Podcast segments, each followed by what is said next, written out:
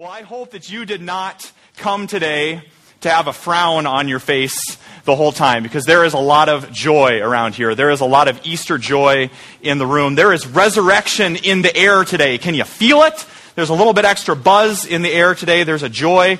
We are people of joy here at Hope, not only just today, but all the time, because every day is Easter, because we worship a risen Christ.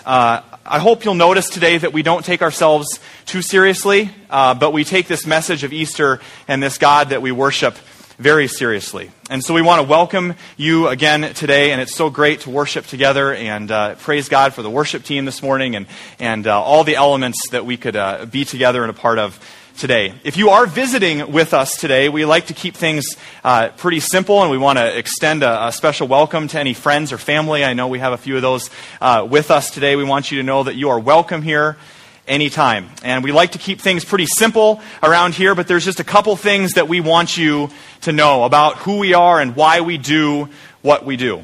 If you're new today, first of all, that we like to keep the main thing around Hope, and that Jesus is central, that Jesus is life. And so we are focused on helping people experience Jesus, and then to help you become a fully devoted follower of him. That's why Easter brings us the joy that it does, is because it celebrates Jesus' resurrection from the dead and the life that he offers us because of it. And secondly, we want you to know that because Jesus is central, we believe that we are called to share this resurrection. Easter Sunday does not end when you leave here today, when you've had your fill of eggs and sausage and you go home. Easter does not end. You carry this power of the resurrection with you. And so if you've heard it before, maybe you've heard it before, but our mission statement here at Hope is to reach out to the world around us and share the everlasting love of Jesus Christ. And so we believe that we're here in the city to do that in a very unique way. And so we encourage you to join us in spreading some resurrection around. And as you look through your bulletin today, you'll find many different ways, day by day and week by week, that we are reaching out. We encourage you to get involved with that. The reason that I say that there's resurrection in the air today, because it has a lot to do with who's sitting next to you. I don't know, maybe you've met them during the shaking of the hands time, but why don't you just kind of look around right now and just kind of smile at those people around you. Just give them a big old grin.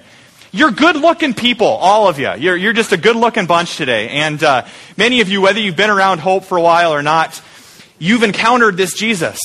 That's why you have this smile on your face today, because you've encountered him and he's changed you. You're sitting around a bunch of changed people, transformed people. And some of you have just tasted, and you're just starting out on that journey, and you want more. There's resurrection in the air, meaning that lives are being made new. Every single one of us this morning, no matter if you come to church every week, if you're a part of this every week, or if you haven't been for a long time, every single one of us is on a journey today. Even if you've been away for a while, or church is a brand new thing for you. And you might be sitting there saying this morning, I don't want to have an Easter hoedown because I'm not very happy. Because to be honest, there's some things going on in my life that just aren't good. I'm really struggling with some things. It's really hard. Life is really hard right now. In fact, I'm still kind of figuring this whole Christianity church thing out. I mean, I've got some real questions about my faith. And what I can say to you this morning without a doubt is, welcome to the family. You're in the right place. You are really in the right place. There's resurrection in the air because we're people that are in process. You're not sitting by a bunch of perfect Easter people here this morning. You're sitting by Easter people that are on a journey and that are on a process. And so if we can just be honest, as a bunch of Easter people here today that are worshiping in Charles C. McGuire Gymnasium and having an Easter service, if you could just humor me this morning and turn to those people around you and say, hey, good news, you're in the right place. Just in case you needed a reminder. My, you're a chatty bunch this morning. Quit being so happy. As it turns out, believe it or not, you say, I have some questions about my faith. I'm not quite all there yet. I haven't got this whole thing figured out. Well, as it turns out, the Easter story is a perfect story for you, because as it turns out, the Easter story that we just heard read is full of questions as well. And so if you could, we've heard it from Matthew's perspective. We're going to go to a different gospel. And so just a few pages back from where you were, turn with me to the book of John, and we're going to see what John has to say about the Easter account. John chapter 20, and that is on page 828, if you have the Bibles that are underneath the chairs. We're going to look at what John has to say about this, starting in verse 11. Matthew, Mark, Luke, and then John, chapter 20, verse 11.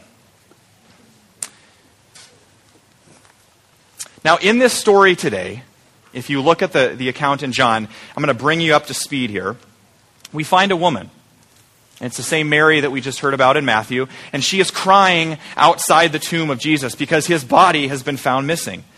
Not only has her best friend, her good friend, Jesus died and been buried in a tomb, but now his body is gone. So imagine the trauma, what she's going through is that not only has her best friend, who she believes is the Savior of the world, has died, now she thinks some robbers have come and taken away his body. I mean, you're going to be devastated, right? And so if you're Mary, you've probably given up hope. It's one bad thing after another. And so we read in verse 11, Mary stood outside the tomb crying. And as she wept, she bent over to look into the tomb. And she saw two angels in white seated where Jesus' body had been. One at the head and one at the foot. They asked her, "Woman, why are you crying?" And if we can just pause there for one moment. I know you want to move on with the story. I know, we know the ending. We know what happens, right? But just stay there for a second. Just stay there. You'll notice Easter morning begins not with an answer. It begins with a question.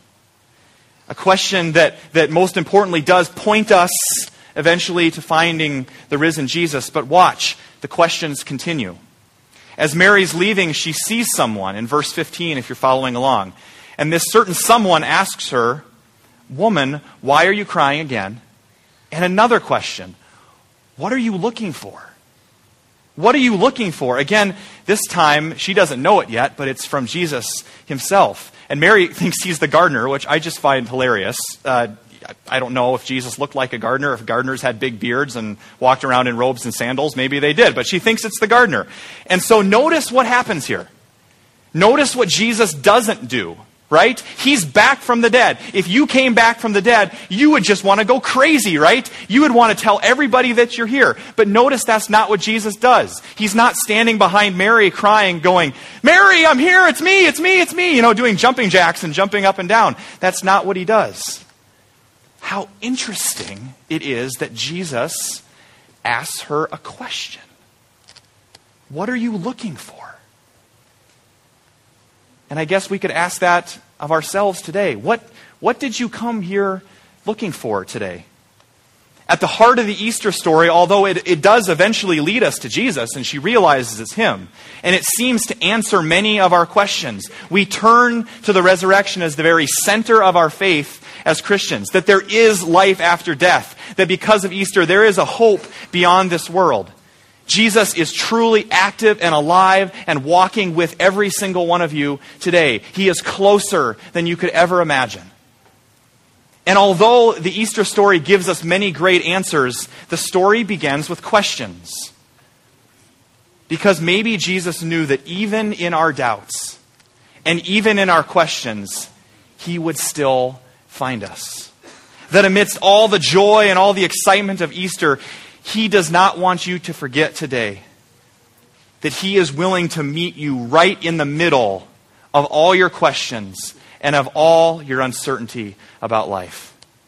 Because when you think about it, our lives are filled with questions, aren't they? Sometimes questions define our lives. Now, some of them are a little bit more important than others, granted, and some of you are sitting right there right now, and probably the biggest question that you have for this morning is, I wonder what we're having for Easter dinner. That's the biggest question. Some of you might be wondering, when was my tea time again for this afternoon? I think I did that. But other questions are deeper. Many of you, you've got a lot of things on your mind these days. Am I going to be able to pay my rent this month?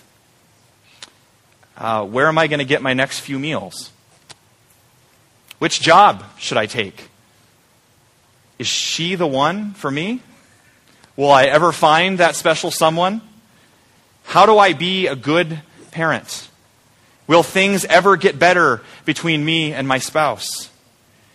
When you think about it, we are surrounded by questions. Life does not give us all the answers. It's almost like if we had a script, if these pages were the script to our lives, somehow either they're blank or we've lost our script. It makes me think about a rather humbling time. When I was in high school, I was a junior in high school, and is anybody like plays, like drama? Do you like drama? You into that sort of thing?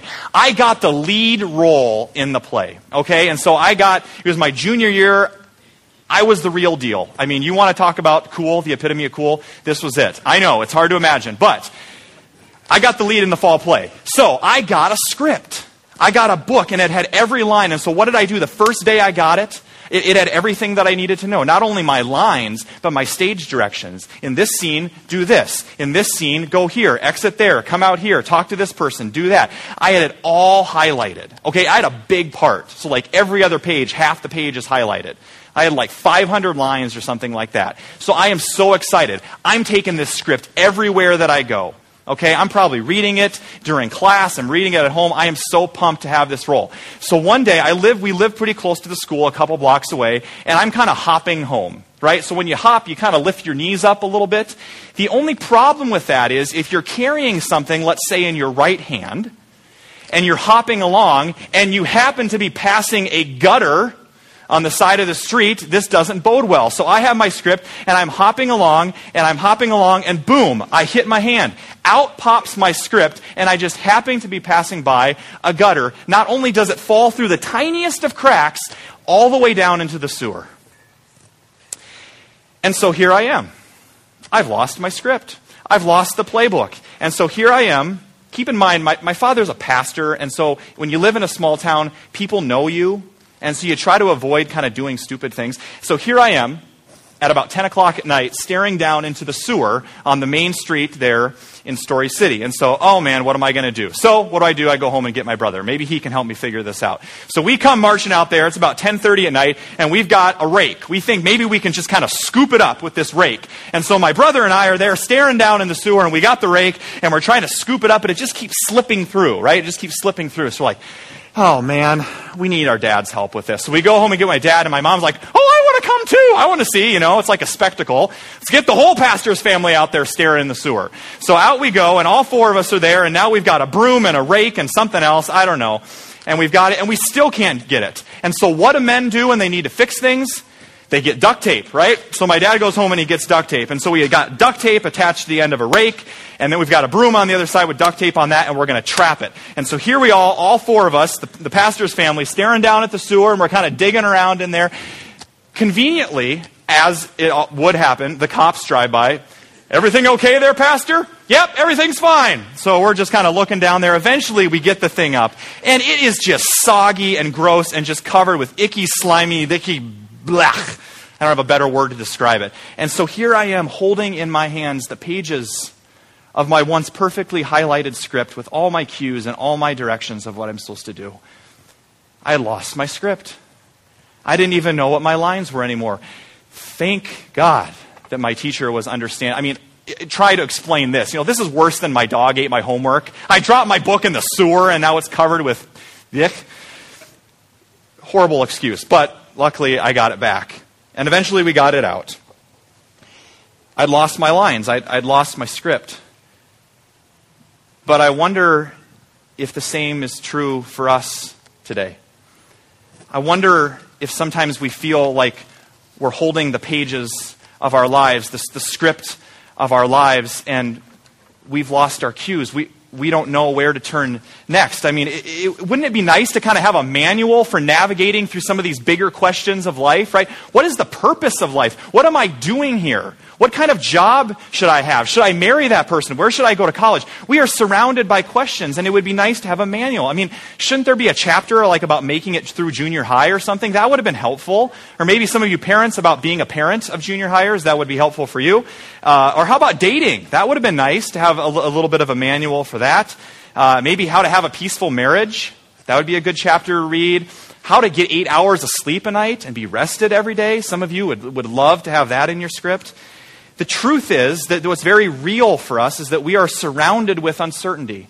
We are surrounded by questions, with the not yets of life. We get answers not as we want them, but we get answers as the pages of our life go by. But what might strike you today?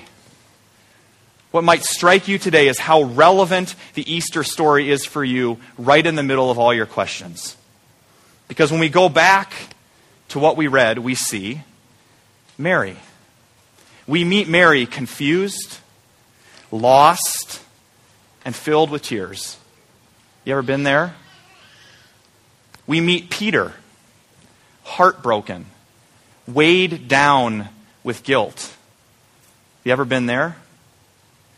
And we meet the rest of Jesus' followers isolated, shut up in a room, afraid for their lives, doubting, wondering what to do next, no clear direction for the future. It turns out that this story is far more relevant than we realize.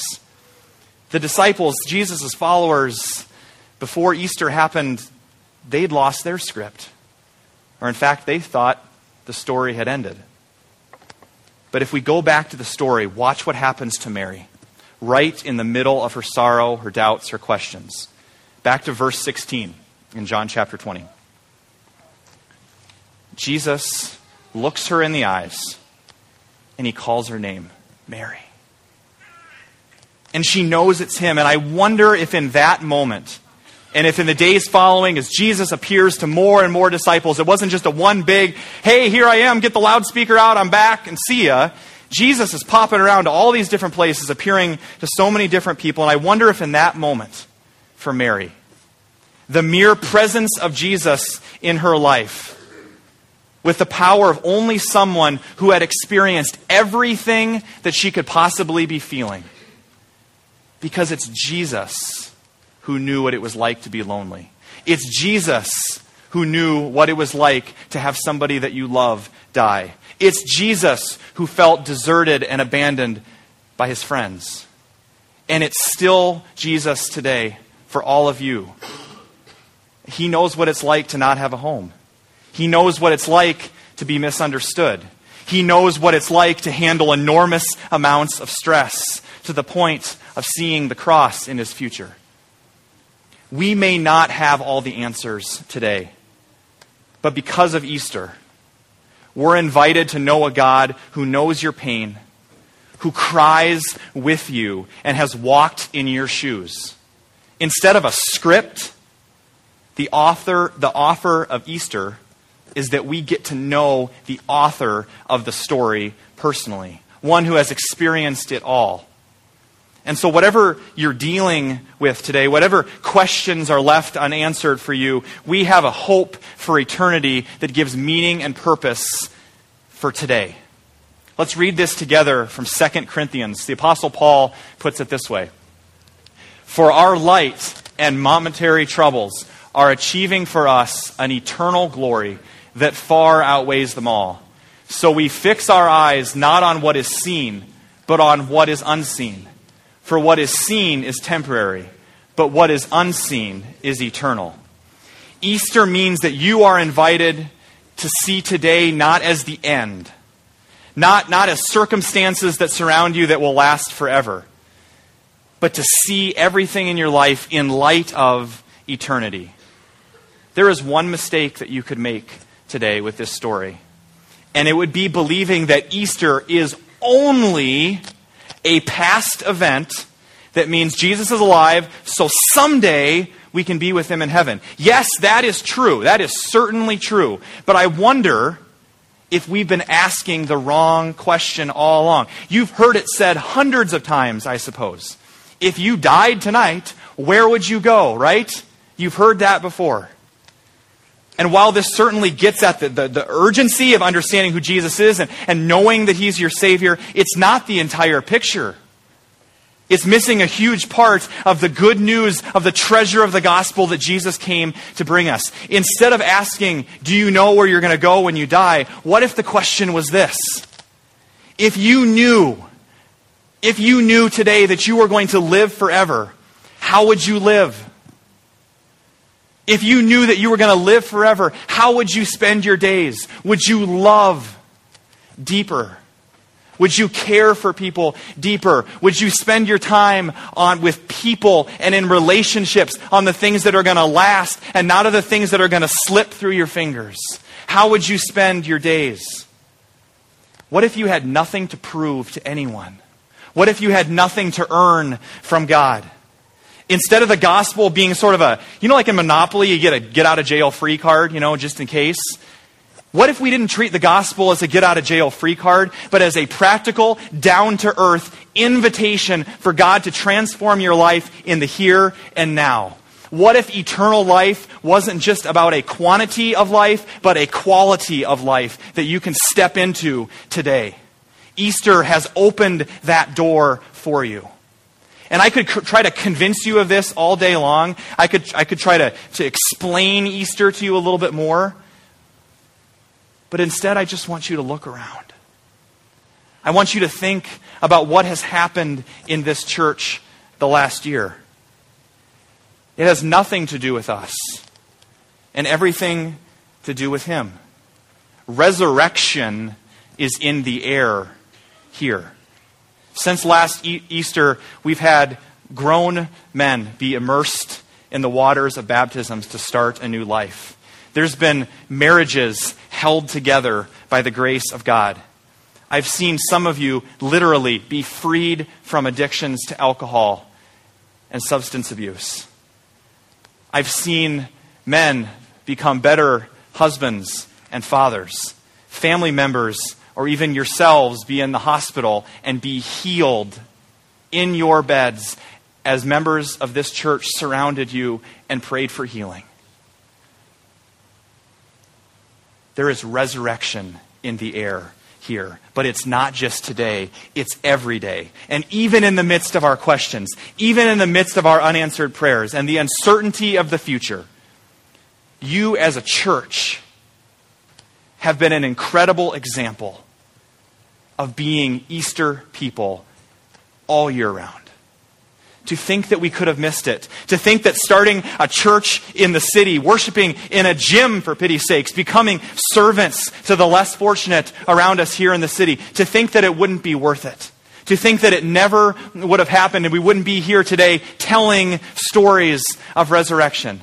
But thank God that it did. Thank God that you understand that the church is not a building, but a community of Easter people who don't have all the answers, but know where true life is found, and we're running towards it with everything that we have. We're running towards the risen Christ. We're not wallowing in our guilt and our shame and our sin. That's been done away with. That was on Good Friday. That's nailed to the cross. And you can step out of that today and step into new life with Christ and run towards Him. It turns out that's exactly what the disciples did. One of the things I love about the Easter story is all the kind of the little side stories. Like we know they went to the tomb, they were scared, the stone rolled away. That's the Easter story, right? But there's lots of other, these little humorous side stories that I just love. And if you dig into the Gospels, you'll find these. And one of the things that I love is in John chapter 21. So if you're in John chapter 20, just flip over the page probably to John chapter 21. This is incredible. So here we find a few of the disciples, including Peter, just days after the resurrection. They're having a rough go of it with catching fish, right? They're fishermen. That's who they were before Jesus found them. So they're out on their boat, and they're a few hundred yards offshore. And they see off in the distance this man walk up on the shore, along the beach. And so we pick it up in verse 7. Chapter 21, verse 7. Then the disciple whom Jesus loved, which was John, said to Peter, "That guy, it's the Lord. It's him, it's the Lord." And then look at this. As soon as Simon Peter heard him say, "It is the Lord," he wrapped his outer garment around him. Was he without clothes at that time? I don't know. Maybe fishing naked. Who knows? But he wraps his outer garment around him, for he had taken it off, it says, and he jumped into the water. Think about that for a second. Do you see what just happened here? This is really, really funny. Laugh. At the very sight of Jesus, I can just see Peter like, It's him, and he just kind of does this nosedive over the bow of the ship and just kind of collapses into the water. You've heard of a belly flop? This is the first belly flop right here. So Peter falls into the water looking like a complete fool. This is like something you'd see on America's Funniest Videos or something. And so what I wonder is, what is it with him? What is it with this Easter joy? It seems like there's a certain something about seeing the resurrected Christ that would make you look like a complete fool to dive in the water and swim after him.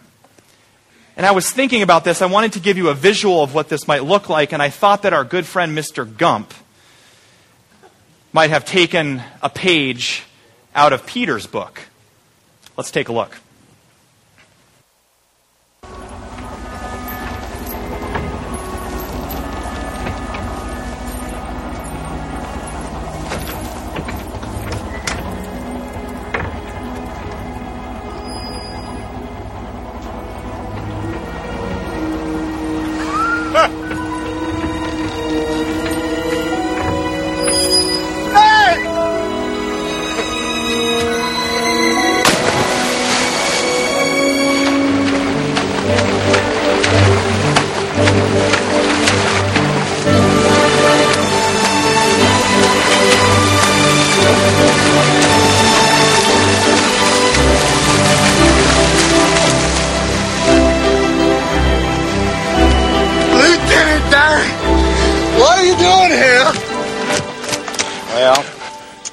Try out my sea legs.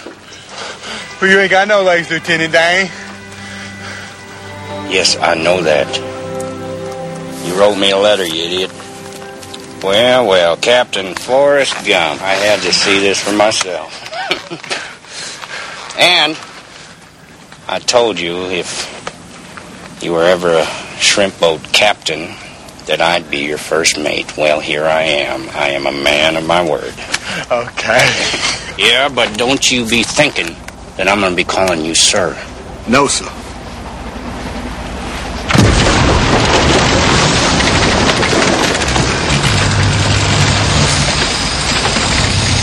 It's my boat. That's his boat, that's for sure. Oh, my goodness. So, that part never gets old for me. I laugh every time. And sometimes I wonder if the same thing happened to Peter. You know, like, he's driving the boat. He's out fishing. Like, when Peter hauls overboard, like, is that what happened as well? And I can just see Peter, probably in his Forrest Gump voice, kind of look at Jesus and go, that's my boat, you know. But then you know what he probably said after? But I don't care. You can take the boat. You can ruin the dock. I don't care because you're alive. Because you're back. Folks, this is the same Peter. The same Peter that just days before denied even knowing his Savior. Peter could have very easily let the doubts and the questions of his life consume him, right? Maybe you've thought this before. Have I messed up too badly this time? Will he take me back after all that I've done? I feel so far away from God. Maybe you're sitting there this morning saying, I've never had that connection before. What will people think if I become one of those Jesus people? I don't really want to get all worked up about it. I'm not that kind of person. I mean, it's just a religion, you know, and you don't know the mistakes I've made. You don't know what I've done. I don't. But he does. And instead of a religion today, he invites you into a relationship. Instead of being paralyzed by his past, Peter jumps out of the boat and swims at breakneck speed to his Savior. What's holding you from jumping out of the boat today? Of all the questions of life, here's maybe the most important. What will you do with the risen Jesus? Will you pass off today as one more church service? Will you go back to trying to figure out life on your own?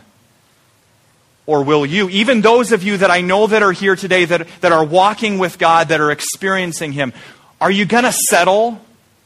Are you going to settle for your current experience? Or are you going to become one of those kind of people that would jump off a boat and swim to your Savior, no matter what the cost? Will you let Jesus be who he is today. Not just a teacher with a few good ideas of how to be a nice person. Someone that you hear about through secondhand experiences. I heard other people tell stories about experiencing God, but not me. Will you settle for hearing about him secondhand? Or will you let him be who he is today? A risen and living Savior who wants to offer you abundant life right now, here, today. Isn't there a part of you that longs for something more? And so Jesus says, come and see. Follow me. The story doesn't end here. If we look one more time at our gospel reading in Matthew, I'll just read this to you in verse 7. The angel says, go quickly and tell his disciples, he has risen from the dead and is going on ahead of you to Galilee. Did you miss that? He's going on ahead of you to Galilee. There you will see him. Jesus is already on the move. He didn't just stay outside the tomb saying, well, here I am, have a nice life. Jesus is already on the move. He's already on the road. He doesn't waste any time. We are so thankful that you have joined us here today for worship. But don't stop here. You got to get on the road. Follow me, Jesus says. Follow me. As you leave today, we've got some rocks over by the door. Just say follow on them. Just a simple reminder that Easter is about stepping into this new reality every single day.